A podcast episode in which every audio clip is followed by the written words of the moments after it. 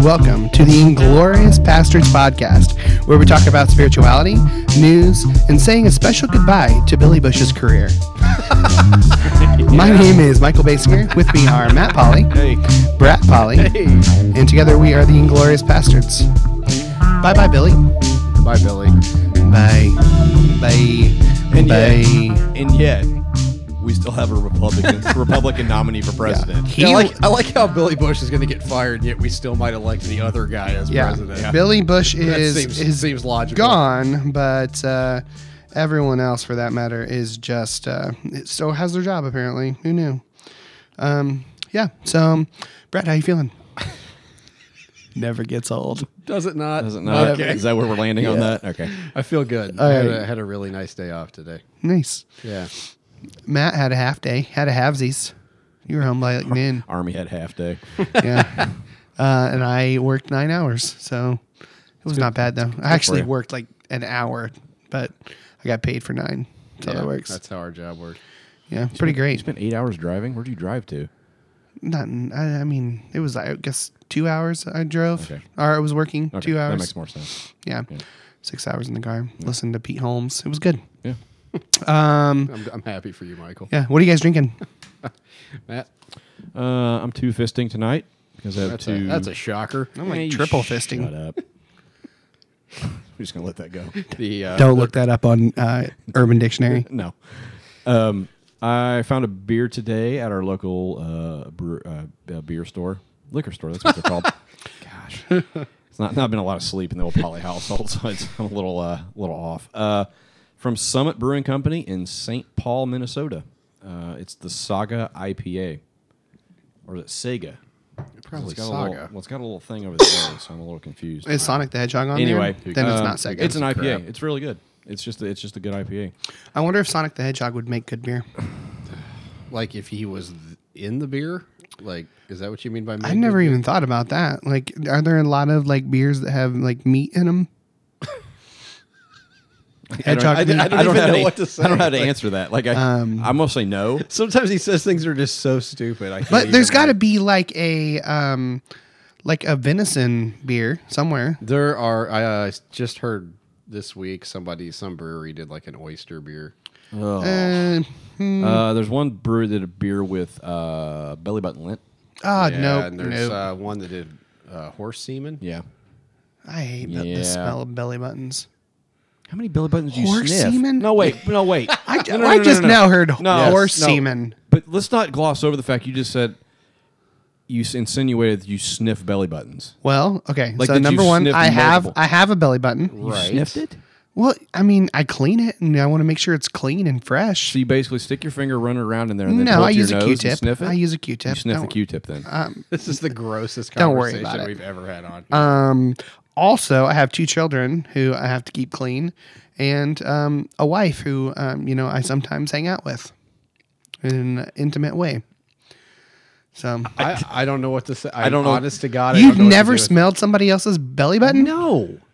No, I mean not just because you're sniffing a belly button, just because you're in the general vicinity.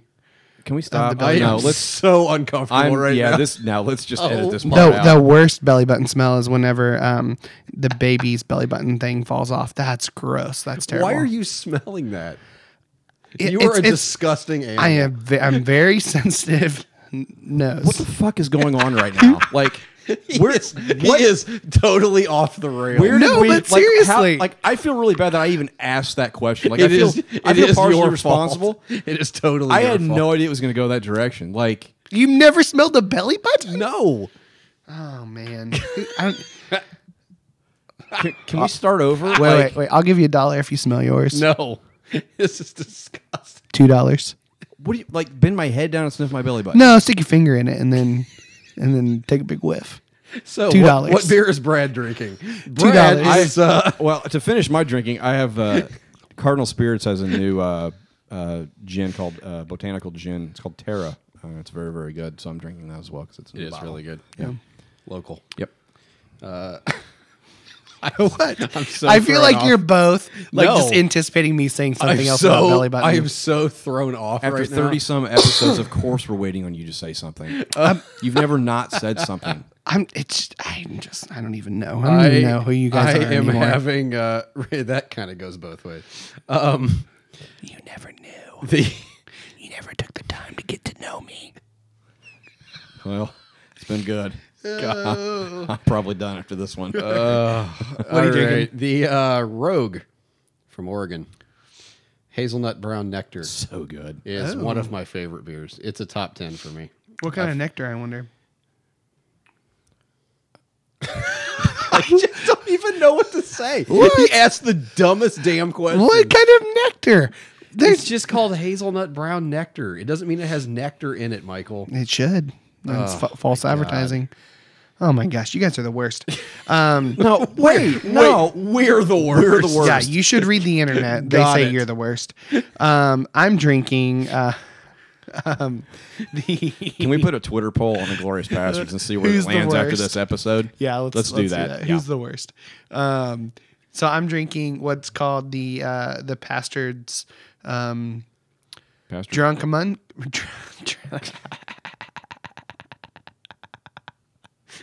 Uh, the uh, Pastards drunk monkey punch.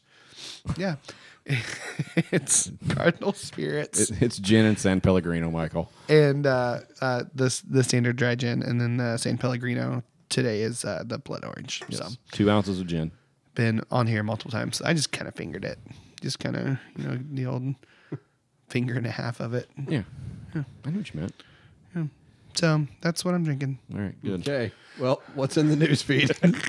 Let's go into the we news. gotta feed. get out of this segment as quick as possible.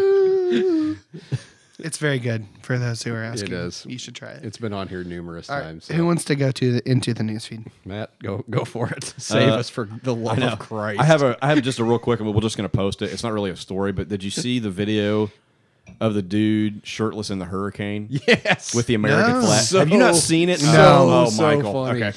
So funny. It's it's the Slayer, and so it's fantastic. Hold on, let me get the volume turned up here so you can. All right, there we go. It's really All right. short, but it's awesome.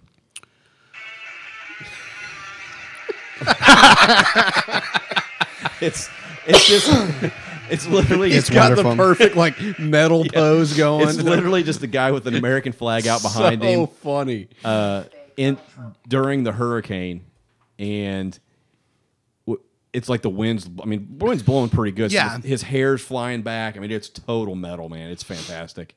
Uh, I just wanted to bring that up. So my actual story, I just found this, and it's. I, I wonder what his belly button smells like. it's probably clean because of the hurricane. it's the cleansing effects of the hurricane. God. I want off this planet. do I, just want too. off this planet. I'm done. I am freaking done. Oh, you were the grossest. Um, so there is a video. How do you know it's gross? You've never smelled one.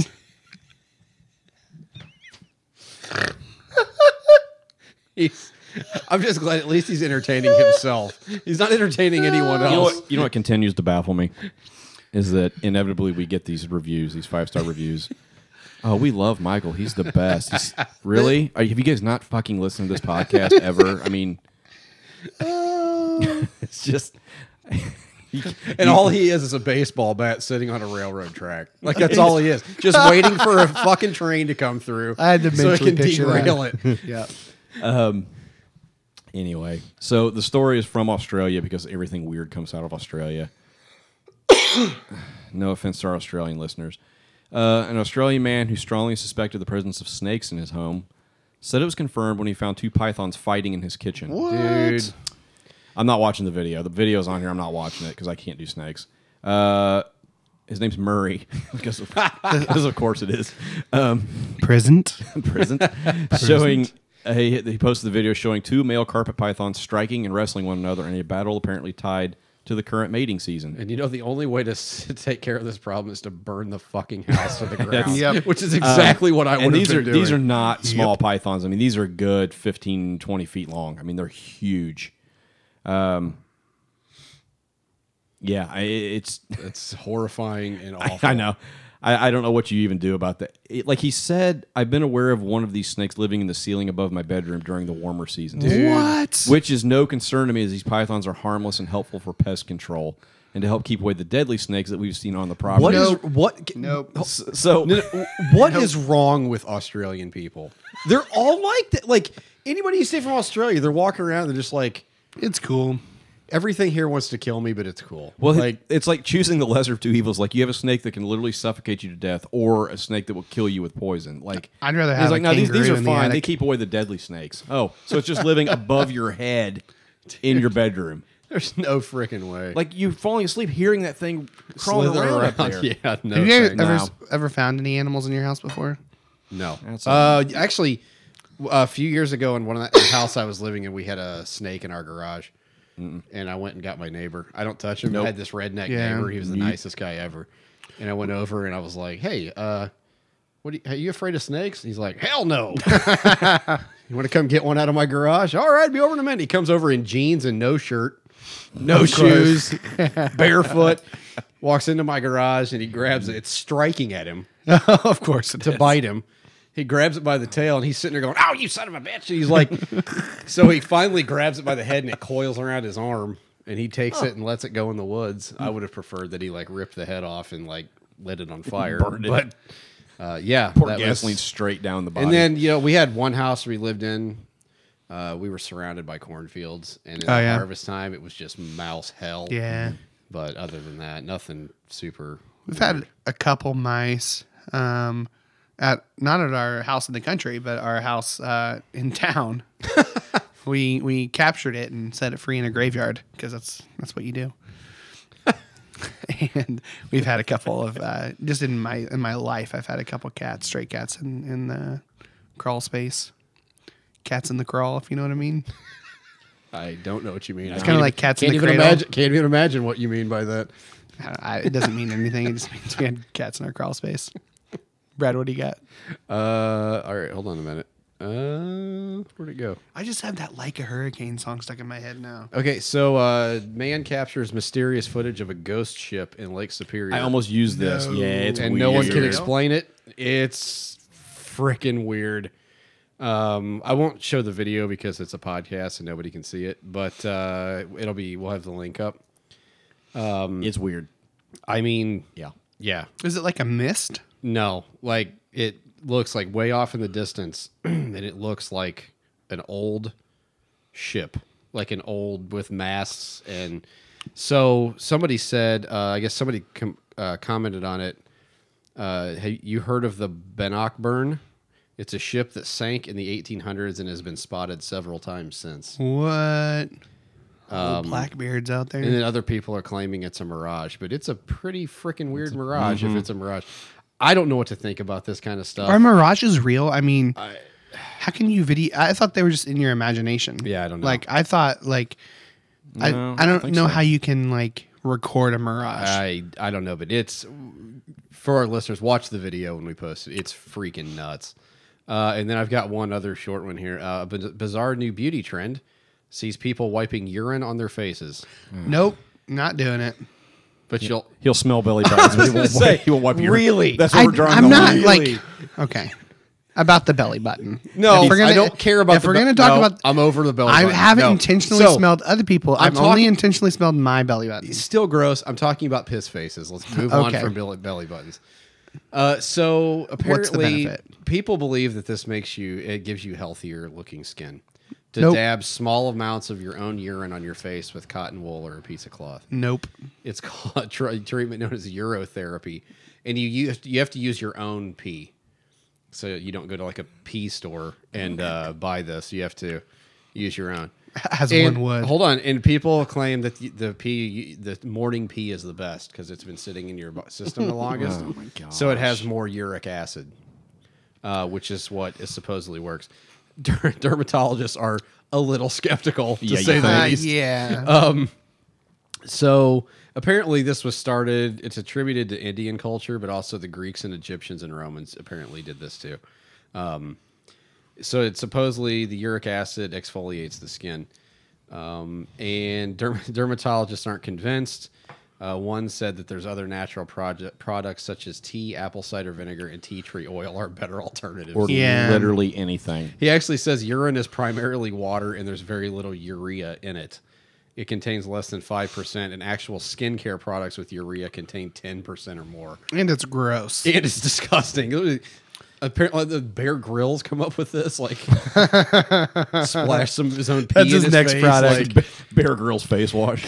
buy, buy, buy my Gerber knife and my own urine. You can put it on your face. I've watched him drink his own piss on TV. That's pretty gross. Haven't we all? But uh, I mean, who hasn't wanted to do that from time to time? Uh, yeah, so that's uh, don't do that. What? I was kidding. Okay. So yeah, that's uh, any listeners. If you've done this, let us know. I'm, I'm, I'm not Yeah. that I'm going to do it, but I'm intrigued. Or don't. Even if it just was accidental, like let us let us know. We're interested. accidentally peed on my face the next day. Man, I looked like ten years younger. it was amazing. I found the fountain of youth. it was in me all along. Rim shot. I'll give him that one. That's pretty good. Oh boy. All right, so uh, I've got a couple. This one's just just the title alone is worth it. Norway's prime minister caught playing Pokemon Go in Parliament. yeah, they have a video of her at, at her little cubicle, and she's totally playing Pokemon Go. um, by the way, Pokemon Go, it's it's over. Like if you're still playing Pokemon Go, My nine, my ten year old still. I told mm, you. well, I told know. you. yeah, I was know. gonna This be- I was going to say. He says that like he wasn't playing. No, it. this is here to stay. It lasted literally as long as I said it would. well, there are going to be people who are, are going to be playing it forever just Right, because it's freaking Pokemon Go. my ten year old likes it still. well, but- yeah, yeah, he's ten. he's ten. yeah. like the na- nationwide trend, it's gonna until y- there's gonna be a Harry Potter version that's gonna be sweet, and I'll play that one. for a week. Yeah. Yeah, but still, who cares? I mean, if it gets me, it's a free app. Oh my gosh. Anyway, Pokemon Go Parliament. I like how he acts like weird, like the ones that are off. On This This is my like, new stance. It works. It's, I, I like this. You guys are the dicks. It's, Well- it's working. Nobody's disputing that. I think that's been well established on this podcast over thirty some episodes. Okay, so the uh, next one I've got. Uh, do you guys? Do you guys like the Packers? Nah, I'm kind of in. I'm, I'm fine indifferent. with I'm them. fine with them. Yeah. Do you know the man named Jared Cook? Uh, yeah, heard the name.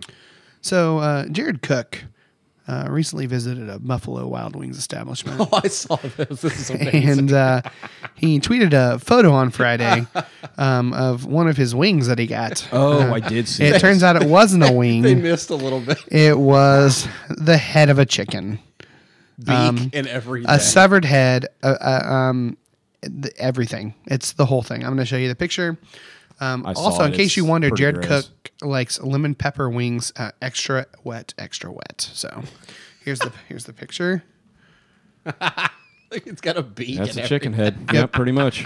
So, What does this um, look like? Son of a bitch. usually I'd be like, "This isn't real." no, it's real. but it's completely real. this is. dude has no reason to be frying up chicken heads and posting them on the internet. He means he's, I assume, a millionaire.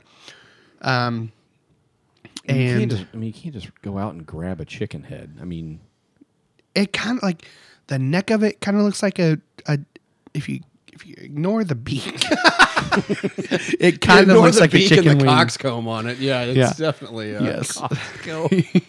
it looks it look kind of looks like a wing. Um, Buffalo Wild Wings did respond on on Twitter. If you ignore it, literally everything about this thing, it looks like a chicken wing. yeah.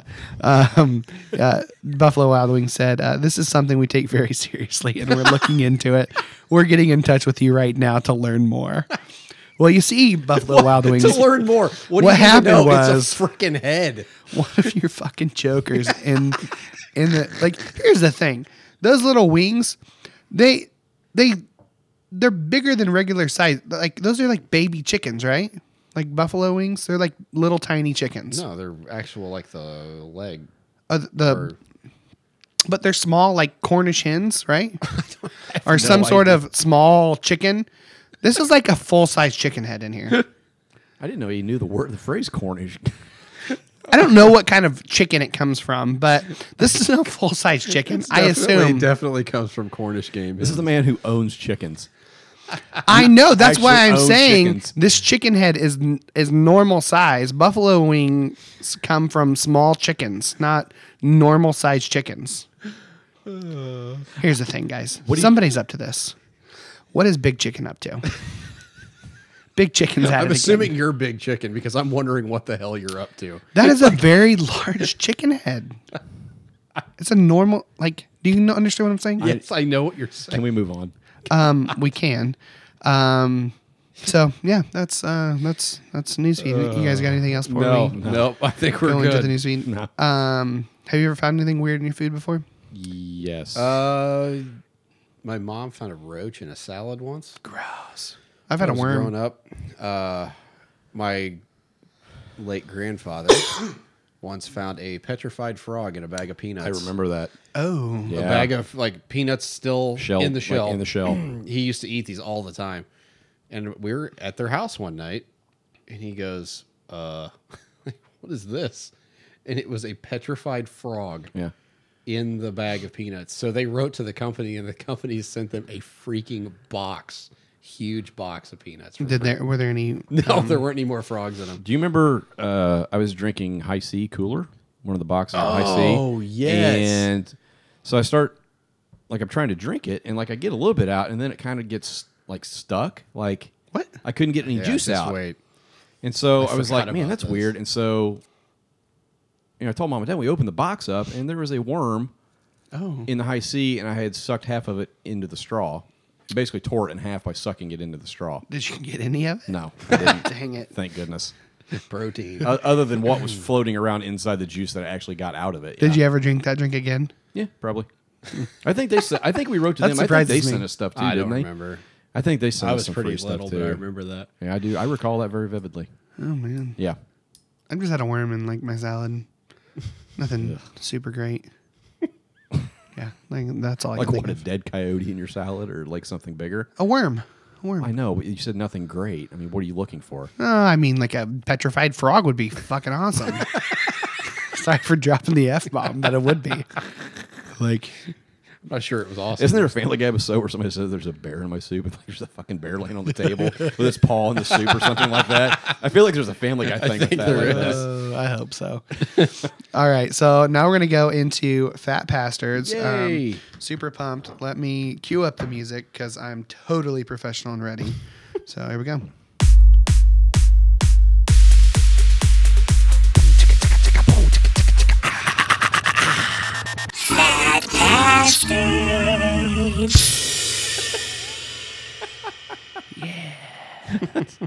Uh, it never gets old. All right. So who's our stuff from tonight, Michael? All right. Our um, good treats that we've got here are from the uh, wonderful Sam Blair out of Pittsburgh. Um, he sent us a nice little note kind of explaining everything, so I'm going to read parts of it real quick. Um, he said that, um, you know, Pittsburgh is famous for their. Uh, their, their sandwiches, you know, the sub with the Uh, coleslaw. Primanti Brothers. There's yeah, actually two of those in Indianapolis now. yeah, nice. Really? Yep. I didn't know that. He said he You drive by one all the time on Do I? the way to Fort, Fort Wayne. Yeah. Huh, okay. said he would send it to us, but he didn't think it would get here fresh. but there's like I said, yeah, there's two of them. And then he thought about giving us Heinz ketchup in a glass bottle, but that's not really exciting. He said. I can grab that here, thanks. he said they are really into pretzels. So um, pretzels were brought by U.S. immigrants who eventually became uh, the Pennsylvania Dutch, aka the Amish. The hard sour. Can you wait one second before you, you get? They're literally licking the tips of the pretzels. I don't know what the hell you're talking about. okay, so the Lies. So the hard sourdough pretzels they're most known for will destroy your mouth worse than Captain Crunch. Um, so he included some local ones, um, which these are the Pittsburgh pretzel brand, um, pretzels brand. Uh, these are the rods. So, man, I should have said you guys were licking the end of the rods earlier. Damn it, missed it. Dang You really it. dropped the ball on that We one, can, buddy. we'll, edit, we'll edit it in post. Shoot, what a waste. What a waste. uh, he said, of course, what goes better with pretzels um, than mustard? You need to dip them in. So he's included some maple mustard from Freedom Farms, which is featured in their reality series Farm Kings, uh, right up the road from where he lives. So Nice. And I have his address now, so let's go. Can we do this? yeah, we're going to go there. All right, cool. Let's do it. All right. Don't chew in the microphone. Why not? Because it's gross. Just kidding. All right. That was, that's pretend. Mm. That's really good. The mustard's delicious. Mm. That mustard's really good with those pretzels. Yeah, I mean, as far as the pretzel, that's a standard issue pretzel rod, which are fine. I enjoy pretzel rods. Pretty good. Uh, I would eat that mustard off of shoe leather. Yeah. That is incredibly Okay, good. So let's rate the. Um, we gotta figure out a rating system. I think we said Roethlisberger's. Five Roethlisbergers. Out of Five Roethlisbergers. Yep. All right, so I'm gonna do the pretzel first, just without the mustard. And Okay. then- I mean, yeah. I mean, I'll give the pretzel like a two. It's, it's Yeah, a it's just a standard They're pretzel. fine. Yeah. a two. Yeah, I mean, it's just it's a pretzel, pretzel. rod. I mean, it's it's fine. It's from Just- Pittsburgh. He's going to do something more. Whatever we do, he's going It's to do the fancy. opposite. So just, Just say four and be done with it. I'm not gonna say four. It's I give it a. Uh, I'll give it a three. the mustard, however, that's a solid four Roethlisbergers for me. That's Yeah. pretty good mustard. What kind of Roethlisberger? Are we talking about like the pre-sexual assault Roethlis- Roethlisberger? Really? Or the he post? had to say it, didn't he? Really? He had to say it. Well, we're gonna. I mean, Stop chewing in the microphone. It's it's Roethlisberger. So Anyway, I'll give the I'll give the mustard. Uh, Have we fallen into a maybe we should like do, maybe we should do alternate- terrible towels. You are a terrible towel. Uh, let's just terrible. Let's just stop with terrible. He's just terrible. yeah, I'll give the mustard four. Yeah, that's good. Four That's- Roethlisbergers. That's, ridiculous. I give it. Mm, yeah, I'd give it uh, four. That's a pretty solid four. Yeah. All right, now we need to try these. Uh, what are All right. these lovely things? So, and he also gave us dessert too. It's uh, from Pittsburgh favorite chocolate makers, Sarris Candies. They're most famous for their chocolate covered pretzels, but since we're pretzeled out, next best thing is the um, it's called the peanut butter melt away pie. It's basically looks like a Reese's cup, kind of like Is a, it? shaped as a pie. Yeah. I wonder if it. Oh wow! Oh my god. It's very good. Yeah, that's really good. It does melt in your mouth. Mm-hmm. Oh man, I'll be back. I'll take another bite. Wow, that's a five. Yep. Oh my god, that is ridiculous. That's a hard five. That is, yeah, that's crazy good.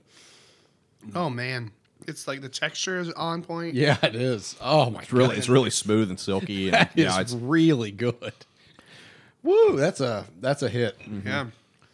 Thank you, Sam Blair. Yeah. He also gave us some facts about uh, his town, which I thought were really interesting. Main exports is the Steelers and the Penguins, obviously. Um, they have more bridges than any city in the world. is that true? That's what Really? That can't be true. More than like Amsterdam, Venice. That's what he said. I guess it depends on how you're defining. Are you bridge. calling Sam Blair a liar? No. I don't think Just so. misinformed.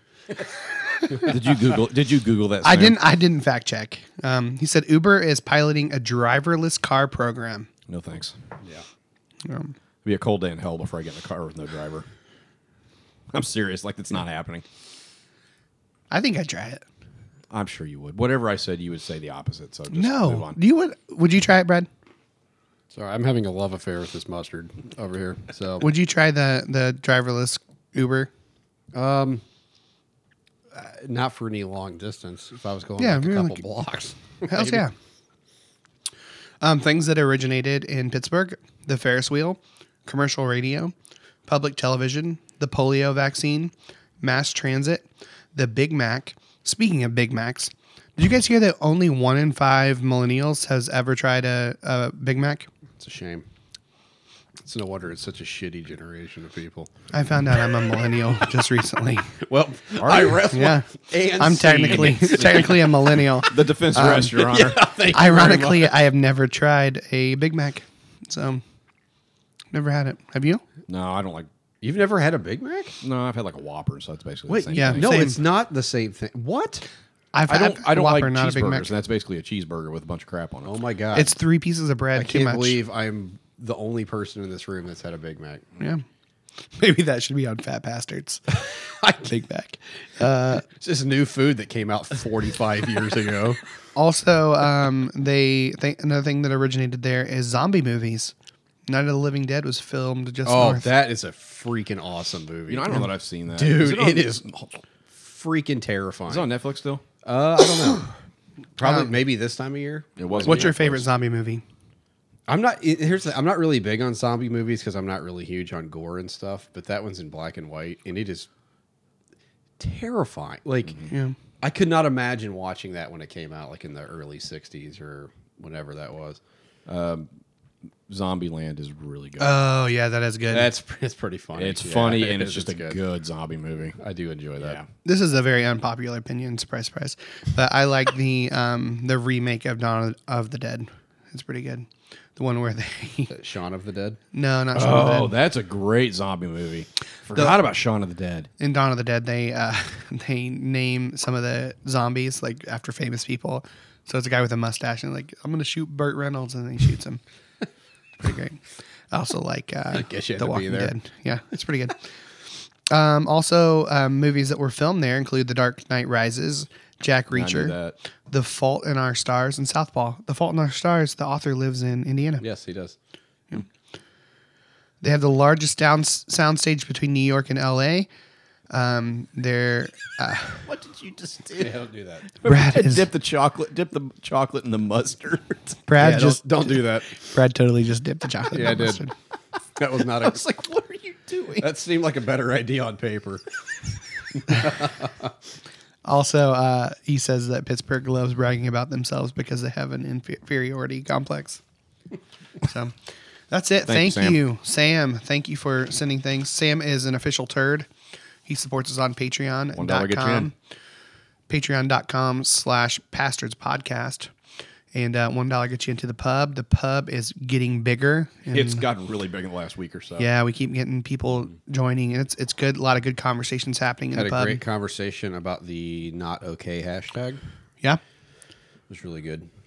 So, in case you're wondering the kinds of things that are being discussed, not okay. We've talked about uh, Open theism. open theism, for all worship. you theology nerds, Um, we talked about worship and whether or not it's relevant. Um, we've had a Spoiler- lot of. spoiler alert. It's not. It's totally relevant. Fuck you guys.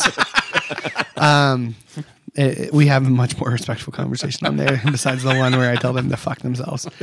Um, it, it, I mean, it's good conversation. Um, we've had a lot of really good conversations. So, um, the people are getting together in a church. People that are kind of local-ish are getting together in a church and being part of a, a book club that's going on in that church. So, Yeah. We've actually had some people meet. Just Or are going to meet or Yeah, asking, it's hey, I'm going to be weird. in the area. Is it, Yeah, any turds live in this area? It's Walker, Texas really- Ranger, and uh, um, Daniel. I Mm-hmm. forget his his Twitter handle. Religion critic. Yeah. yeah. They've met in real life, so it's uh, getting real, getting real. Very cool. All right. Um, now we're gonna go into FUFI. Further up, further in.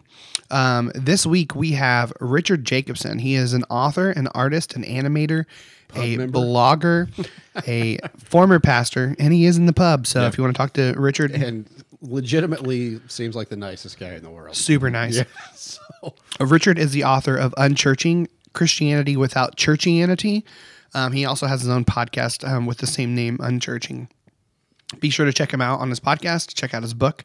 Um, and a huge uh, thanks to Matt Seymour for editing this episode. We had some audio issues, and um, he seemed to uh, clean it up really nicely for us. So, I think uh, I think this interview will be really good for people. we have a lot of just if the pub is any indication of our sort of broader listenership. Um, seems like we have a lot of people that are trying to figure out church. Yeah. What we have people that are really committed to church. We have people that are kind of on the fence. People that have like, "Ah, screw it." Um, people that are just genuinely trying to figure out like what to do about it, um, including us. And so I think Yeah. this uh, for the, anybody that falls in any of those categories, I think this is a really helpful interview. So So it's been 30 episodes since we last had Giff and Lucas on where we talked about is the church relevant anymore? yeah, Um, how are you guys feeling about that? You know, I thought about that today. I- Yeah. even after the interview with Richard, like I totally agree with like everything he said in the interview. But I still I don't know where I land on the church. And, and not because and I don't know how Brad's much getting more pretzels. can't get enough of this mustard. guys. Brad's not eating my mustard. There's a whole jar there, buddy. I don't know if it's if my my confusion is due to just lingering my lingering evangelicalism that I grew up with, and my Yeah. I mean, I w- spent 38 years in the church, like every Yeah. week, and you don't just like brush that off. And um, so I, I don't know. I mean, again, like I said, I agree with everything Richard said and Yeah. everything he's written. Yeah. Like it's Yep. not. It wasn't an issue of well, I don't know if I agree with that. It was I agree with what he said. I just I still I'm still not sure I want anything to do with any of it. I, I don't know. Part of me wants to be part of Yeah. something, but part of me is not sure. Like the I feel like what we've got in the pub, I think- is like so beneficial to me personally. It, that, that that's my community right now. Is Yeah. the- I know it's online. I know it's different. We've had this discussion before, but it, there is something there. Yeah. it is. The pub is something legitimately communal.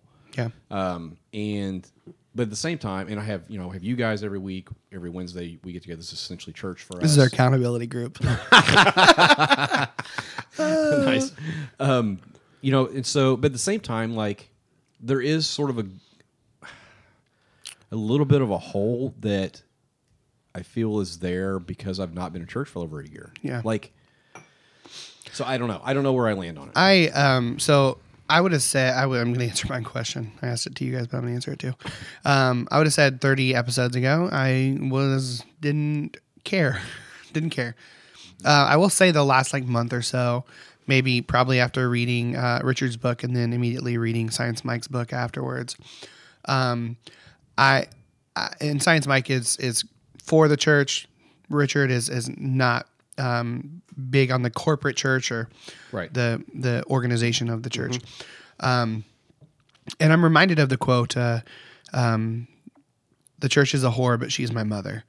Um, there's something I can't get away from, and I feel that urge to be a part of, whether it be the Eucharist, whether it be um, that worship, whether it be just, just that that being in front of each other. Do I think it's necessary? no, I don't. But I think it's beneficial.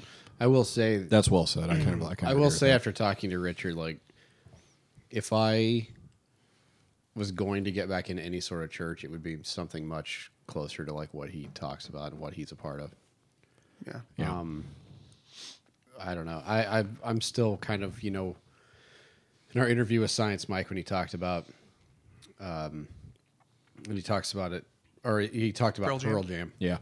And how you know he got he basically got burned out on Pearl Jam because he listened to it so much. And so he just stopped listening to Pearl Jam. And then after a few years, he came back to it and he was like, I really wanted to listen to Pearl Jam. It was like that for him with the church. I'm not there yet. I still don't really want to listen to Pearl Jam, Yeah, I'm, sick. I'm, I'm kind of there too. like at all. But I'm kind of at the point where like every once in a while I'm like, I could probably listen to a little Pearl Jam right now. You know what Yeah. I'm saying? Like, but I'm not there. Like I haven't quite pulled that trigger yet. Yeah, so. that's kind of where I'm at too. Like I just I, I'm getting closer to where I'm ready to start like feeling things out, but at the same time, like when it comes to Sunday morning, I don't really want to do it. Right. I You know. know. I mean, I'm But, really. then, but then the question is, you know, what what involvement? How much involvement do I want to have? Is my question. Again, I mean, we, Yeah. our our, our schedules being what they are, we're probably going to be working every other weekend anyway. Yeah, so for sure. We're only going to be committed two weekends a month if we even did anything. Yeah. Um, and so, you know, it's kind of like as much as I want to be involved, I'm not sure what commitment level I would have to that Yeah. thing. Yeah, I think I don't know. I'm at a point where I like I'm not super worried about the commitment level. It's more of just the Yeah. it's just seeing my mom again. Yeah. So. Yeah. All right, with that, we're going to go into our interview with Richard Jacobson. Um, here we go. Hey, Richard. Thanks for being on the podcast today. Hey there. Thanks for having me. Just for clarity's sake, my name's Michael. and I am Brad. And I'm Matt. All right, we're so happy to have you on the podcast. Um, we uh, read your book recently, so we have uh, quite a few questions for you. Tell us a little bit about um, your book to get started. Yeah, the book is called Unchurching Christianity Without Churchianity. And if I had to distill it down to a single soundbite, what the book is claiming is that not only is it possible to have genuine church community without church building, senior pastors, paid staff titles, positions, organizational hierarchy and programs, etc., but that it is actually more biblical and more beneficial to do so. So it's really a simple claim, but it's it's kind of a controversial claim. Yeah, for sure, especially given the current state of the, the at least the American church. So when you say controversial, what's been the feedback from those that are already in churches? I think when you initially encounter the book, especially because of the way that I've titled it and some of the messaging around it, it comes across like it's an anti church book. Like it is recommending, hey, you don't need church. Some of that is just positioning because honestly, the people that I'm aiming for are the people who are discontent with church as is and I think they would be more likely to pick up a book that is a little bit provocative. But then when you dig beneath the surface, you realize that what it's talking about is having a different form of church community, an outside the box type of church community. Does that make sense? Yeah, Oh, absolutely. I mean, yeah. uh, speaking of having con- controversial titles, I mean, we're, we're the Inglorious Pastards, so we, Yeah, we so I kind of get that a, a little bit. Yeah, this is a safe place for me here, right? Yes. Yeah, you're good. You're in a Yeah, totally safe no place. worries. Um, so when I read your your book, um, you touch on your upbringing a little bit, and I thought that was really fascinating because it's not really. I mean, we kind of grew up in the the corporate church, but it sounds like you grew up in a different kind of church environment. Could you talk to uh, our audience a little bit about your experience? Yeah, I had a little bit of a Christian hippie upbringing, I guess you could say. Uh, and I'm going to show my age here a little bit. I was a child in the Jesus movement, so early 70s, and uh, the Jesus movement went through maybe until about the the 80s. And and for anyone who doesn't know, the Jesus movement was the Christian offshoot of 70s hippie culture or the hippie offshoot of 70s Christian culture. But what it was uh, were a bunch of Jesus freaks. They were young people who didn't really fit with the church as usual uh, kind of thing, but they had fallen in love with Jesus. And so you had all these young, passionate, um, hippie Jesus freaks uh, getting together in living rooms and coffee shops and restaurants and bookstores, showing up with Bibles and tambourines and guitars and just singing and doing life together is is the phrase that I hear now. But um, I think it's an apt description. Thanks, Dietrich Bonhoeffer. Yeah, yeah. he had no idea what he was creating when he Yes. titled that book that way. You left your full time position as a pastor in search of a community that resembled that of the church in the New Testament. And you said in the book that the search was very long, it was very painful, and that a number of friends thought you were falling away from your faith instead of actively pursuing it. We have a number of listeners who are sort of in a construct a deconstruction reconstruction phase in various at various points along that spectrum what kind of words of wisdom or comfort would you say to those who are on that search right now a search that was similar to what you experienced those are exactly the people that I want to talk to, and the reason that I wrote the book. Um, one of the main reasons. Um, I'll backtrack just a second. The book actually didn't start off as a book. It was my own personal study notes from when I was a pastor and I started struggling with church as usual. And so this was it started out as just my own personal journey of trying to figure this out. And the reason that I eventually wanted to turn that into a book and share it with the world is I realized a lot of people are having a similar struggle.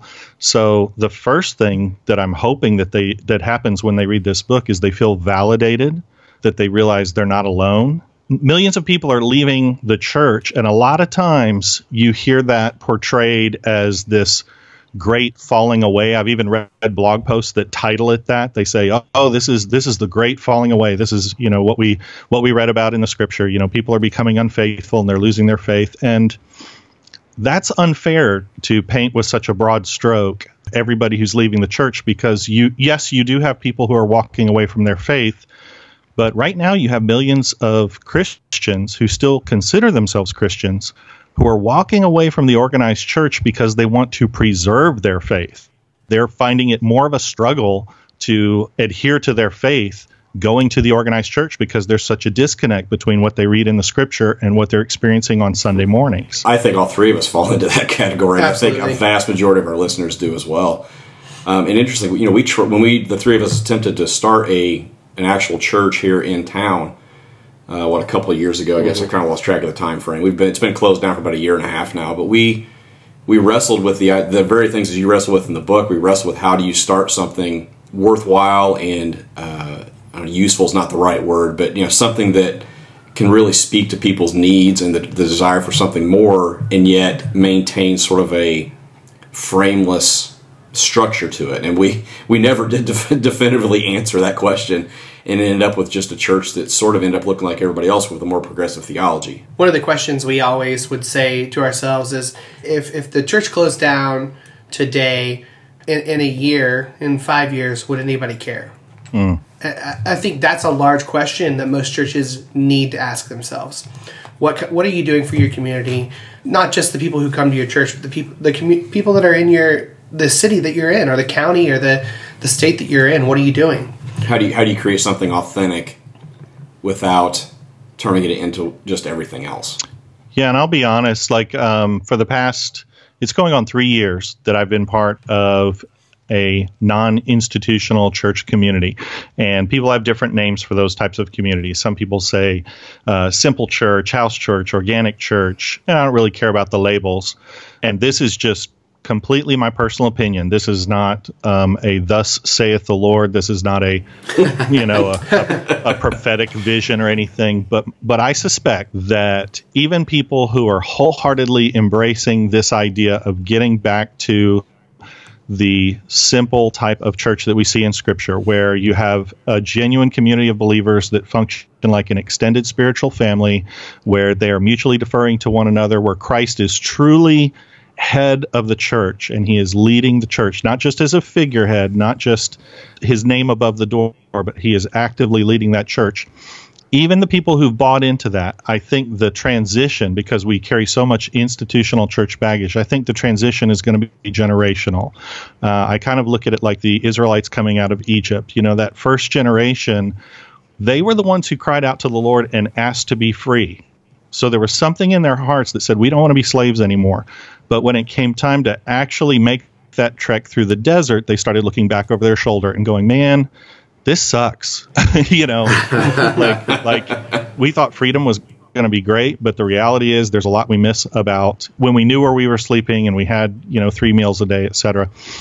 You know, I think there's parallels there. I think I think we bring a lot of our institutional church baggage with us, and what I'm excited about and what will be interesting, and I hope I live long enough to see it, is the generation that grows up outside the box. I think young people, and I put a lot of stock, I put a lot of hope in this next generation. I know a lot of people don't, and I think that's a shame. I'm especially excited to see what they do and how they work out their faith without the constraints of buildings and programs and positions, et cetera. I guess, uh, sort of along those lines, uh, you know, in the book, you mentioned the early church ignored most of the racial, political, economic, and gender prejudices uh, of their day. Uh, what kind of shift would have to happen in the modern church for that to happen now? Uh, maybe the way to answer that is just is to just kind of back out of the institutional versus non-institutional discussion altogether. Because the reality is there's only one church. You know the reality is Sure, there's right. only one body. And yes there are areas of the body where where there's true progress happening and there's areas of the body where it almost seems like we're going backwards um, but it, Yeah. but if we could ever back out and see God's perspective of things, um, you know, he sees he sees the body holistically, and he's the only one who really does have that perspective because he's the only one that can see the church around the world, and he's the only one who can see the church past, present, and future. And I say all that to say this. My Bible tells me that he is perfecting his bride. You know, my my Bible tells us that we are being transformed from glory to glory to glory, and that he's not going to stop until he gets the bride that he wants. So, logically, um, anything that doesn't line up with his vision of the church, at some point, all of these things that are that are uh, all this baggage that we carry is going to have to fall off. Well, and I think going back to what you stated a few minutes ago about the next generation, I think that's where that's going to take place. You know, I look at my son. You know, I'm trying to wrestle with how to approach church and you know Christianity and things like that with him in sort of a non-church setting. We haven't been in church for over a year now, and we're trying to figure out how to how to teach teach Christianity without the church. But I, I think it's going to be his generation as I try to raise him to see things differently than the way I was raised to see them. Um, and that's not a criticism of my parents. That's just, I mean, that's just the way it was back then. And, and I think, I think that, I think this, you know, with the, you know, racial and, and, and, and gender prejudices and economic prejudice, all that stuff, I think that's going to really start to fall away with the next generation. Um, I think it's starting with our generation and with, but I think it's really going to take off in the next generation as they start to explore different ways of seeing the world and seeing other people.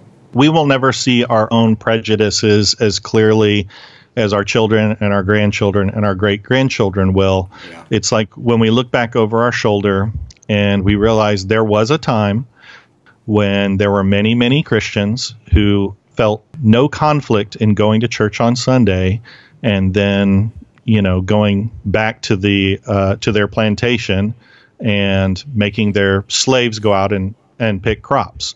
They saw no conflict in the idea of owning another person and treating another person as property and being a Christian.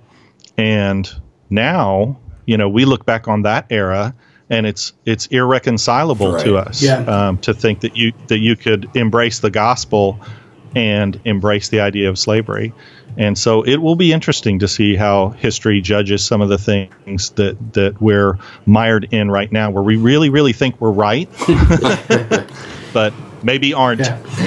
Um, your book focuses a lot on scripture, uh, seemingly directed at those who have a, a Christian background. What would you say to those who don't have that background um, about entering into the church? Well, there's a part of me that's a little bit jealous, actually, if somebody is looking to enter church community and they're starting with a clean slate. Matter of fact, I recently had a um, Skype call with Felicity Dale. I don't know if you know Felicity and Tony Dale, but they uh, plant a lot of house churches, and Felicity's an author, and so she graciously endorsed my book. So we ended up, you know, having a Skype call and just kind of, you know, getting to know each other and one of the things that she talked about was in a lot of the church communities that she and her husband plant, God really shows up in a powerful way, in a really supernatural way. You know, there's lots of miraculous things that happen. And I was asking her about that. I said, you know, wow, that's that's refreshing to hear because I know a lot of church communities uh, full of devout believers, and you know, God is present in a different way, but not in this really overt supernatural way. I said, Why do you think that is? And she said, Oh, well, that's easy. She said, Because a lot of the churches that we plant, um, we start with unbelievers or new believers, and they don't put limits on God. You know, they, they haven't had all of this training um, in sophisticated theology that tells you why God can't do things. In your book, you go out of your way to take a stand that women were a part of leadership, the leadership framework in the early church. In the modern age, we find ourselves we we find ourselves fighting uh, for those who are marginalized for their you know their income, their race, their sexuality, etc. But there's a lot of churches that still don't even recognize women in leadership framework. I know a, a church I'm familiar with. Brad and I are both familiar with. Yeah. and a lot of churches we know of who call you know they have women in ministry but they call them children's directors instead of children's ministers you know they go out of the way to sort of Marginalized. essentially marginalize i guess is the word could you talk a little bit about the importance of having a more diverse sphere of influence in church leadership this is getting way off script. This is not something in the book. But I have to wonder when I look at the overarching story in Scripture, you know, about God wanting to provide a bride for Jesus Christ, and that bride being the church. Satan couldn't defeat Christ, so I believe he comes at him through his bride. And I look at the parallel of Adam and Eve as being kind of a microcosm of that he went after Adam through his bride. He seduced Eve first to ultimately get to the both of them. I just think it's it's interesting that the church, uh, who's portrayed as a woman as Christ's bride, the way to hurt her collectively is to hurt the women individually, and that's by hindering them, silencing them, marginalizing them, limiting their ability to exercise their spiritual gifts and calling. I mean, this is supposed to be a priesthood of all believers. In the body of Christ, there's supposed to be no Jew, no Gentile, you know, no slave or free, and no man or woman. And in the book, I go into a lot more detail of kind of building a case for this, so I won't I won't recreate that here. But I think it's no small thing when we buy into this idea that women are second class citizens in the church. I think that hinders the bride as a whole. Mean, I would 100% agree with that. I heard somebody say, I don't remember who it was, that God creates them male and female in, in his image. And so when you only have males in leadership, males in elderships, males as deacons, males as teachers, whatever it may be, you essentially only have half of the image of God. That was sort of a turning point for me. I was never really one who was like, well, women can't be in leadership, but like it was never something I really thought about. And when that that statement was made, I was like, whoa, holy cow, that's actually true. And then I fell on the passage of Paul where that you just mentioned of there's neither Jew or Greek, slave or free, male or female, all are one in Christ. And that to me sort of I mean that breaks down all whatever identifiers we have are broken down in Christ. And so I don't know, we're just we're, we're missing out on like you said, we're missing out on a, a very a more full bride of Christ, we're missing out on a more full church structure, a more full church experience when we limit people who who are who are 100% made in as much in the image of God as we are as men. Yeah, and can I say say one Yeah, more yeah. thing about that? When I dealt with this issue of gender equality in the book, I fully expected that women who read it would, you know, feel affirmed, or at least I hope they would. But the thing that surprised me was how many emails, private Facebook messages, Twitter DMs I received from male readers who sent me messages saying, Thank you so much for the way you dealt with this issue, for giving me a scriptural argument to defend the convictions that I already had but didn't know how to articulate. And I would like to take that a step further and say that if if any of those people are listening to this podcast, if you've read the book and and the, and that particular issue kind of struck a chord with you, or even if you haven't read the book and you're on the same side of this issue as we are, um, I would challenge our brothers to start becoming more vocal about this because I think sometimes when women are vocal about this, and and yes, they should keep being vocal, but I think sometimes um, they can be dismissed as having mixed motives, being self-serving. I literally uh, uh, read a blog post from a, a pastor or some church leader that was saying um, uh, women who are who are seeking positions of leadership have a spirit of Jezebel. Wow. is the way that he described it. Uh, yeah, absolutely. Wow. We're not talking about women who are trying to pull the church off track, trying to take people's eyes off of Christ. Literally, all they are asking for is an equal seat at the table. They want to be a fully functioning member of the priesthood of all believers. That's all they're asking for. And I think if men would affirm that and be vocal about it, it would be harder to dismiss what they're saying as being self serving. So I just think brothers need to come alongside their sisters and say, yeah, uh, we see this uh, differently than the generations who went before us, and we're, we're ready to step into this fuller revelation. I think that's why we've seen such an accelerated uh, acceptance of LGBT people um, among in our culture, but in the church as well, is because straight people have finally gone. Yeah, I think they should be equal. You know what I mean? I think you know for years it was just you know straight people. They might have been affirming, but were very quiet about it. Um, and when they stopped being so quiet about it, things changed very rapidly. And I think that's a very similar thing that can happen with women in the church. E- even any marginalized group, whether it be sexuality, race, um, gender, um, anything. Um, I, I- I think anyone who finds himself in a position of any kind of privilege should use that privilege to fight for those who are marginalized. Yeah. And, you- and use it you know no Jesus other way. probably did that too. So yeah. I mean, that's where you. I mean, that that to me was a turning point for me when, as far as marginalized communities, whether it be you know, like you said, women or LGBT or whatever, that's who you found Jesus with all the time and standing up for all the time was communities who had been pushed to the margins, people who had been pushed to the margins. It's sad that in 2016 we're still pushing women to the margins. I feel like we should have probably probably passed that passed that a long time ago, but apparently we have not. You know, the church in its day, the early church, was radical in the fact that they had women in their gatherings. The Right. fact that they aff- that they affirmed women. The fact that Paul ministered alongside women um, was actually scandalous in its day. Right. I mean, it, it like like he was cutting against cultural norms when he did that. So it's kind of funny to think the early church was counterculture because they affirmed women, and now the organized church is becoming counterculture because we don't.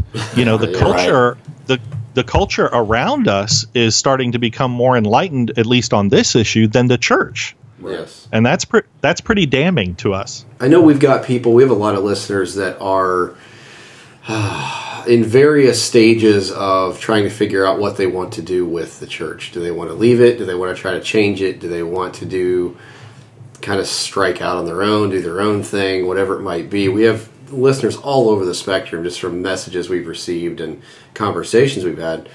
Is, there a time to try to change it from the inside on the institutional church, or should they strike out on their own? Now, this is just my opinion, but I think trying to change the church from the inside is like trying to reconfigure an airplane while you're flying it. Um, I, I, personally don't don't think that it works. Now, I just recently had a guest on my own uh, podcast. I have an unchurching podcast, and I specifically had him on the show because he does work in an institutional context, and he's trying to carve out like genuine ecclesia spiritual community within that framework. Now, he would disagree with me, and that's actually why I wanted my listeners to hear from him, is because he has a different opinion. But if you ask me where I default to, I say no. I don't think genuine spiritual community coexists very well with the form of a legal corporation. And that's what today's churches are. Legally speaking, they are corporations. They're 501c3 nonprofits, you know, much like a charity. And I'm not saying corporations are evil. I think there's a lot of wonderful charities. But turning a community into a corporation, that is something that we should spend a lot more time thinking about before we pull the trigger on that. Um, because it fundamentally changes the way that we relate to each other. Because with a corporation comes issues of limited liability, and you know you have to have a, a chairman, and you have to have a board, and you have to have policy and procedure. You have to have a constitution and bylaws. You basically have to follow all of these formulas and all of these systems that were created by the world, and they have nothing to do with the kingdom. We 100% agree. yeah, we ran into that when we yeah. started our church. Uh, we got about a year in and we looked at each other in a meeting one time and went, oh my God, we're exactly like everybody else. It was unintentional and it snuck up on us. Um, that was kind of one of the ways that we kind of thought maybe this thing needs to end um, because we did kind of just fall into the same pattern Yep. Against our, I'm not, I don't know if against our will or just without even us realizing it was happening. It was, it was all that we knew too. I mean, that was a huge part of it. Is that's just what we grew up in. Is what we knew. It's like when you do church, you do, you know, f- three songs of worship, four songs of worship. Mm-hmm. You do announcements, do a meet and greet. You do another song. You do a sermon, and then you pass the Jesus juice and the cracker, and, and do another song and go home. Yeah. And I think even in the midst of that, we tried to change the structure from within, while at the same time cre- creating the structure we were trying to subvert. So we I, I, we just ran into a whole barrel full of monkeys essentially, and just could not find our way out of it. I'm in I'm in the place now where I tend to agree that I'm not sure you can. I'm not sure you can change the structure from within. I think there are churches that that's happened. I know I've heard of churches where that's happened, where they've changed the direction of the church. However, I don't know that that. I think that's more the exception than the rule. At the very least, I think a group of previously institutionalized Christians don't have the muscle memory to know how to function that way. And I would right. compare it to if you raised lions in captivity, if you raised them in a zoo, if you raised them in an artificial habitat, a lot of their natural instincts become so dull that if you re-release them into the wild, they are not going to flourish as well. You actually have to go through a process to reintroduce wild animals to the wild if they have not been raised in the wild. And you would think, oh, well, at some point their instincts are going to kick in and it's going to take over.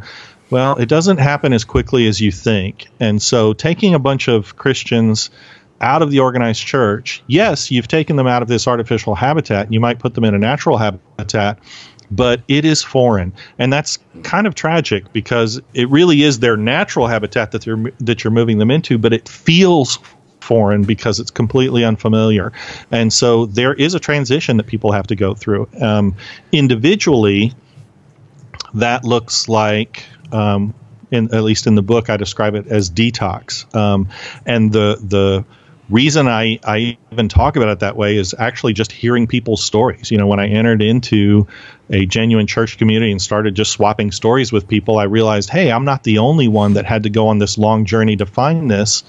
And after you heard that story so many times, you start to realize, oh, this is actually an ordained thing. God actually leads people through this desert journey most of the time so that they can drop their institutional church baggage and at least come into genuine church community with a clean slate. And then comes the hard work of learning how to function interdependently.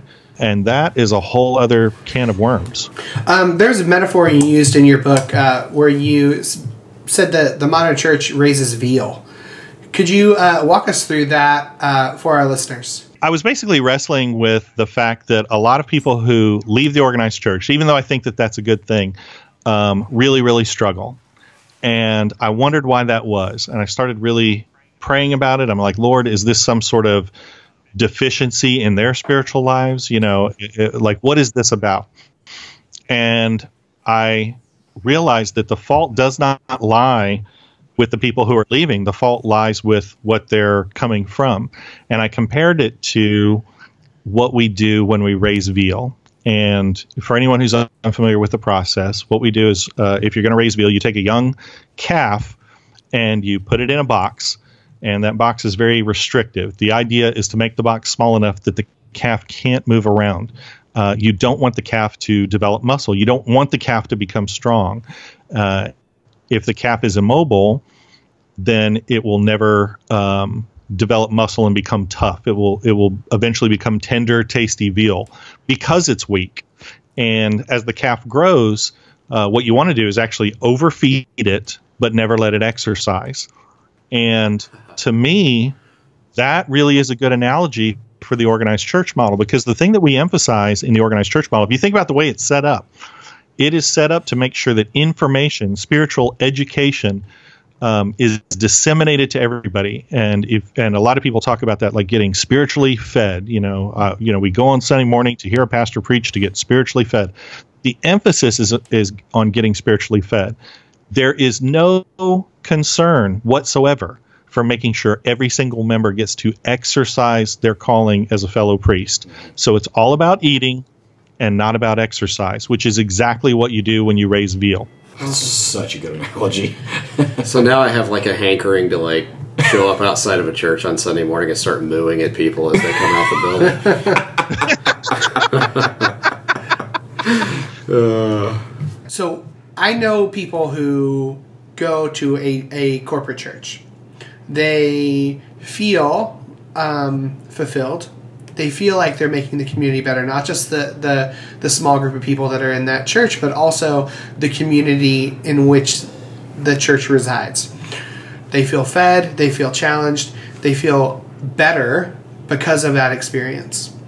What would you say to those people who aren't necessarily like us, who who feel connected to that church environment? Yeah, I can't say definitively, um, but if you ask my opinion, odds are they are exactly where they are supposed to be. And that will sound like a contradiction to uh, a lot of people I know, and that's okay. You know, one of the things that I talk about in the book, I make a case for why I think the organized church model is not biblical. I make a case for why I think it is man made and in many times is opposed to the type of genuine church community that we're supposed to have. But I liken it to the kingship in Israel. If you remember back in, I think it's like Samuel 8, uh, where Israel asks for a king, God warns them and says, You don't want a kingship. Um, it's a bad idea. And when you install a king, it's going to cost you greatly. The king is going to take the best of your livestock and he's going to tax you and he's going to take the best of your people to serve himself. You don't want it. And their response is, Oh, that sounds awesome. We want that. I think that is analogous to the organized church model. I think it consumes a lot of our resources, it consumes a lot of our energy, a lot of our time, a lot of our talent. If you really look at the way the organized church functions, it's very inward facing. You know, a lot of it goes to propping up the system itself. And here's what's interesting though, if you, you know, again connecting the dots back to that story of Israel's kingship, God said that it was a rejection. He literally said, by wanting to install a king, you are rejecting me as your king. So there was nothing about it that he was okay with, yet he let him do it. Then he turned around and he selected David. He chose him to be king and he blessed him. He not only blessed David, but he blessed his kingship. He said, Your throne will endure forever. I think that there are people that God has called, that He has selected, that He has blessed, and that He has installed in the organized church, but we must not think that that is His endorsement of the organized church model. Just like He installed David as king over Israel, you know, He installed uh, Daniel in Babylon, He installed Joseph over Egypt. God cares more about people than He does programs which of course you know brings up the question well then why does it matter i mean if ultimately if god's going to bless it then what does it matter and the whole issue is well what does it cost us you know just when god said hey the reason you don't want this is it's going to cost you i think the thing that it's costing us besides energy and time and resources etc i think it's the thing that's making the church so inefficient and the reason why at least the church in the west is not nearly as impactful as it could be. I think it's it's consuming uh, a lot of our best efforts and talent and resources to just keep that thing propped up and keep us busy and not really impact the culture around us. Absolutely. Yeah, yeah. I would agree with that. Yeah. Thank you so much for coming on the podcast. We we really really appreciate it. Where can people get your book? The book is available right now on Amazon if you just search Unchurching. Um, I'm sure it's the only book with that title that'll come up, but the full title is Unchurching uh, Christianity Without Churchianity. If you want to, you can connect with me on unchurching.com. There you can find out more information about me, the book. You can see some of my animated videos because I actually started off as a blogger doing these. I think pretty cool animated videos and cartoons. That's And, uh, actually how I first heard about you. It's through your animation. yeah, they're pretty cool, huh? yes, very very cool. yeah, I'd love it if people would check that out. And of course, you can also um, connect with me through the Unchurching podcast, which is still fairly new, but it it seems to be taking off pretty well. What about um, Twitter? Are you on Twitter? Yeah, uh, Twitter, it's just at Unchurching. Um, if you want to find me on Facebook, you can just search Unchurching. I tried to make it as simple as possible, and I basically snagged the name Unchurching on every social media platform I could find. And funny enough, nobody else was vying for them, so I got them all. Awesome. Again, thank you so much for coming on the podcast. We really enjoyed uh, connecting with you, and uh, hopefully we'll talk again soon. I would love that, guys. Thank you so much. Thanks, Richard. Thank you, Thank Richard. Thank you. All right, let's go into feedback. Uh, Matt, you got a five star review? I got two of them. Sweet. One of them was supposed to be from la- for last week, and it uh, mysteriously disappeared before the podcast, and then just reappeared afterwards. Just like the Messiah. what? Disappeared for three days and came back. Just- yeah, that's that's how that went. Thanks for your Messiah comment. Um, God, I, I don't know what to do with like any of this anymore. I don't either. All right, go ahead. Let's- let's hear Uh, it. first one is from uh, by Jax Garn, J A X G A R N. Will you be my BFFs? yes, the answer is yes. Uh, Absolutely. For one dollar, you can be in the pub, and we'll be your BFFs in there. Um, Amen. you guys are the epitome of spiritual gangsters. Put that on a T-shirt, please. Yeah, buddy. And I love your podcast. The three of you equal one part book club, one part beer (parentheses Scotch Bourbon Club), Yep. one part music club, and one part comedy club, all intertwined with influences of spirituality and growth that is needed for all of us. If our minds and hearts are open to hear, amaze balls you are. Thank you, Thank you. thank you for that. We That's appreciate awesome. that. Yeah, that's good. Very awesome. Amaze balls. I still find it weird that people think we're like funny. I don't like we're not comedians. You're not. You're not that funny. I was thinking about getting a, a soundboard so I could like play like helicopter noises and No, bazooka. You stuff like abs- that. bazooka. I don't know. Whatever. You absolutely do not need anything like. Wee, wee. Uh, I I actually looked in the app store today to see if I could find an app that would help me create a, a nice soundboard. It is, it's, it's going to be giving his own rim shots. Yeah. Like, Yeah. It's just going to say something and just be like, Yeah, it's not going to be real sound effects. It's just going to be me doing sound effects. Oh, we're going to be in the middle of like we're going to be talking about like so when Ecclesiastes talks about wisdom, we'll be like. Yeah, it's gonna be fart noises and like goat noises. like Uh, it'd be so great. anyway, the next one is called uh, "Format Keeps Co- Keeps Bringing Me Back" by Eric Riddle. Oh, I thought you were saying you, like as in Matt keeps bringing you back. I gotcha. Format. The format. It's a good band. Just check them out. Dog Problems is the shit. Are you done? Yeah, go ahead. I just said.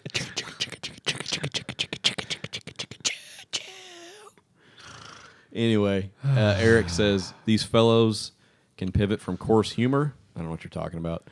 uh, to tender candor within minutes. Ooh, candor. Even in the most absurd moments, I know the conversation will turn into a nuanced, thought provoking, and challenging discussion of Christianity. The show always ends on a fun note, encouraging you to continue the conversation on their social media channels. I may have to join these men in the pub soon. Cheers. Yes. Please do that. I guess we were in the same room as him too uh, last week. Um, he was he was at uh, Rob Bell, really. so we went and saw the uh, the Reverend Rob Bell last week. We're gonna get into that in just a moment. Well, we can just get into it right now. Uh, it was ridiculously good. Thanks, Eric, for the comment. we Yes, really thank you. appreciate That it. Um, was great. Both those were good comments. Thank you for that.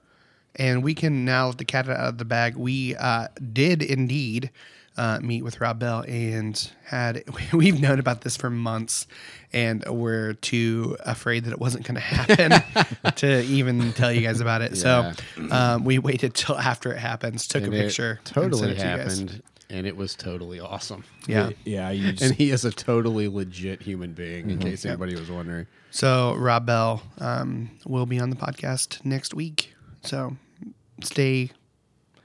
Don't unsubscribe just yet. Wait till next week. Actually, don't un- unsubscribe at all. Um, okay, so uh, Peter Thurley on Twitter at PF Thurley um, wrote Mother Effers, AIG, which is Answers in Genesis, Edmonton's Bitches, and hashtag McButt Smuggling, and Ecclesiastes, hashtag WTF. What a breath of fresh air, hashtag InterVarsity Purge. After the InterVarsity Purge. So, um, Brian O'Dean said, listen to the pastor's podcast to laugh and did. I didn't realize that I'd end up hearing the gospel preached right at me. Hashtag thank you. Yeah, So thanks, Brian. yeah, man. Uh, Mindy Michelle at Mindy M Project wrote at Pastor's Podcast. Really enjoyed listening to your podcast today. Thanks for eating those ghost pest pepper chips for our entertainment. So should we do the death chips? No. no, I'm not doing it. Come nope, on. No. Nope. Nope. No, I'm not. maybe doing for that. maybe for our uh, our live episode, our next live episode, Yeah, I, I might. we'll have it. Brad do it. Just Brad. I don't think you understand how hot those fucking things are. Like I've seen people do them. Like if we do it during the live episode, um, we can't all do it together because we have to continue doing the Right, episode as right. Brad goes and cries It's in the like corner. go and vomit in the bathroom. yeah, I mean, ser- like I don't think you want to do that. I really don't. I'm not. I generally eat hot stuff. I'm not doing that. yeah, I can't. I'm I just can't. not. You were not really affected by the last ones, though. yeah, I feel like maybe you should be the one to do it. yeah. They let's were take, hot. Let's take a vote. Who vote Matt? That's it. Yeah, all in two favor. against Yeah, one. You're Well, doing that's it. fine. I'm not putting them in my mouth. So you can vote all you want. That's It's what not she said. happening. Good God. Um, That's Brad banging his head on the microphone. okay. Um, anyway, uh, what? Let's talk about your son. He ate like the whole rest of the freaking bag. He ate the whole bag, and he wants more. Okay, maybe he should do the death chip. I'm not doing that to a 13 year old. No, we're not doing. Come that to on, him. let's get No. Lenny to do it. No, Lenny, Lenny would totally do He it. He would totally do it. He probably would, but we're not doing that. No. No. All right. Um, Jared Hiroshima. I, I always mess that up. Here's here's Ema. Um, he just saw the picture of Rob Bell and he wrote "Lucky Bastards." So I like Yeah, that. I hadn't heard that one. Uh, undercover agnostic, friend of the podcast. He is a supporter, but he's not in the pub yet. Come on, get in the pub, bro. Um, he's three episodes behind on Pastor's podcast, but he vows to catch up this weekend. Hashtag whatever this week's hashtag is. Later, he did hashtag pulling the goalie, which was uh, Nick and Andreas, I Yeah. believe. Yeah. Nathan Miller West wrote hashtag butt Mick butt smuggling sigh hashtag I guess I knew what I was getting into. um, Sandra Ann Turnball at Goddess Kindled wrote OMG Ghost Peppers chips for the win. yeah, they were hot. Yeah, they were. Billy Patterson at Diet Bill Atheist wrote, uh, "Congrats to Brad Polly for the best reading of Ecclesiastes since Ren McCormack in Footloose." See, I don't know. Is that a compliment or is that him ripping my ass? both. Okay. Knowing Billy, it's probably Yeah, both. probably, but that was kind of what I ex- ex- assumed. yeah. Um, So thank you, Billy, and screw you. some people really did like the uh, the Ecclesiastes stuff in there. It was, it was good. Um, Sandra and Turnball uh, again wrote cycle seasons and sinking into your flow of your own life. Excellent episode. Hashtag McButt smuggling. Ooh. Ray at Galactic Wanderlust um, said, "Get some netting to keep to help keep um, the birds off your tomato plants." Added on to our metaphor from about the tomatoes. So, thanks, Ray. Um, he also said, "I love you guys, and love is patient, love is kind, and all that good shit." But where, but where's Rob Bell? I told him he was in LA, probably. Yeah, most likely. Yeah. Um, Eugenie Ballman. Well, there goes the McDonald's sponsorship. uh, August Blondell said episode 34 was really good and it was super interesting to have um, seen how you how you and the cast have grown since episode one, followed by hashtag McButt smuggled. so I don't know. I don't know if he really meant that we've grown over the last 30 episodes or 34 episodes, or if he's saying that we haven't because we're McButt smuggled. I don't know. I don't know. Either way, I'll take it. Thanks. uh, Sarah Kate said, um, "Way to pack it in this week, guys." Hashtag McButt smuggling. That was that was the comment of the week, man. and I good. and I said, um, "Pun intended," and she wrote 80, 80 pounds worth of sincerity.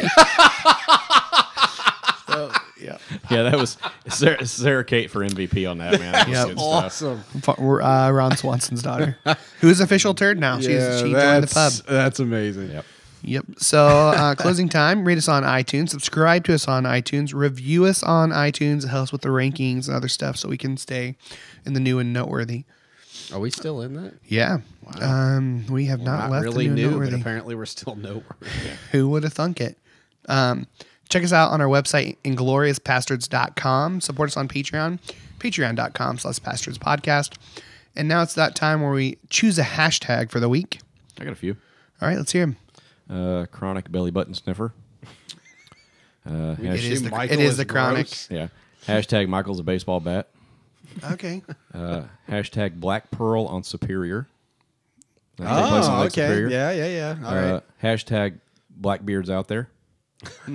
hashtag peeing on your face is cool. Hashtag Consider me Miles Davis. Can we just do That's consider what me that's- Miles Davis? uh, hashtag Bear Grylls beauty products. Uh, hashtag lemon pepper chicken head. That's good. Um, I've got I got four. okay, go ahead. Uh, hashtag ceiling snake. Okay. Uh, hashtag big chicken. hashtag salad worms. Okay. And hashtag Michael the millennial. Oh no, we're not doing that. I don't know. I think that might be a two to one vote. I've got uh, hashtag meat beer. It's really the word meat with anything. It's It just really funny. is funny. It just Uh, works with anything. It anything. does. Hashtag Bear Grylls urine, and hashtag petrified frog. I liked one of yours. Um, pe- the lemon pepper one. What was Lemon it? pepper chicken head. Yeah, that, that's my vote. All right, I'll go with Okay, that. that's fine. All right. So if you listen to this Or, or podcast, Michael the millennial, whichever one you want. if you listen to this podcast all the way through, hit us up on social media. You know, even tag Richard into into it. Uh, he'll get a kick out of hashtag lemon pepper chicken head. um, uh, we are on Twitter at Pastors Podcast At Polly named Brad. At polyname Matt. and at MJ Basinger if you give a hell. I don't know. Um, Facebook.com slash Spo- Pastors spoiler alert, Podcast. they don't. yeah, I- they, they, they don't. Um, and now it's that time where we're getting to just tip of the week. Anything before we get into that, guys? Nope, I'm good. All right. Um, so I'm actually pretty excited about this one to this week. I practiced it at home a little bit before I got Of here. Of course you did. I, that just doesn't surprise me at all, really. So, um, with that, let's uh, yeah, let's get into this. Um, this is an extended version too. You're welcome. I got the long music for it. Oh yeah, here we go. Maybe.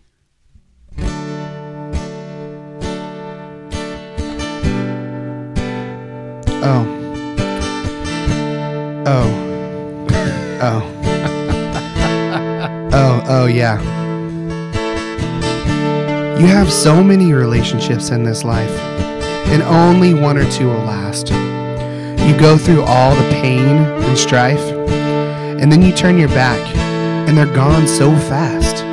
Oh, yeah. And they're gone so fast. Yeah. Oh. So hold on to the ones who really care. In the end, they'll be the ones that are that are there. And when you get old and start losing your hair, tell me, who will still care? Can you tell me who will still care? Oh, care. Plant a seed, plant a flower, plant a rose. You can plant any one of those. Keep planting and find out which one grows. It's a secret no one knows. It's a secret that no one knows. Oh no, no one knows. Bop, ba doobadop, ba doobop, ba doobadop, ba doobop, ba doobadop, ba doo. Yeah. Bop, ba doobadop, ba doobadop, ba doodop, ba doobop, ba doobadop, ba doo. Yeah. Oh yeah. In an oombop they're gone. Oh yeah. Oh. In an oombop they're gone. In an oombop they're not there. In an oombop they're gone. In an oombop they're not there. In an oombop they're gone. In an oombop they're not they're not there. In an oombop they're gone. In an oombop they're not there until you lose your hair. Oh. Oh. But you don't care. Can you tell me? Oh, no, you can't. T- you can't because you don't know. Can you tell me? Oh, you can't, but you don't know. Can you tell me? Oh, which flower's gonna grow? No, because you don't know. Can you tell me? Oh, if it's gonna be a daisy or a rose? You can say you can, but you don't know. Oh my god. Can you tell me? Oh, which flower's gonna grow? no, you can't because you don't know. Can you tell me? Oh, you can, you can, but you don't know. Oh yeah, you can say, but you don't know. You don't know. You don't know. Can you tell me? No. Somebody club this to death. You can't because you don't know. Can you tell me? You say you can, but you don't know. Can you tell me? Oh, no, you can't because you don't know. Can you tell me? It's over. You say you can, but you don't know. You say you can, but you don't know.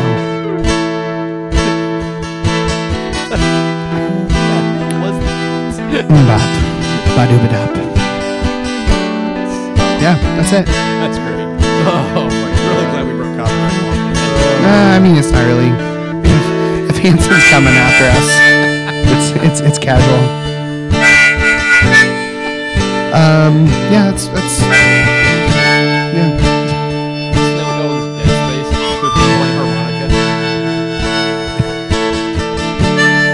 I feel like we need to sing something till this song ends. I think you need to just, stop. And an mbop be gone.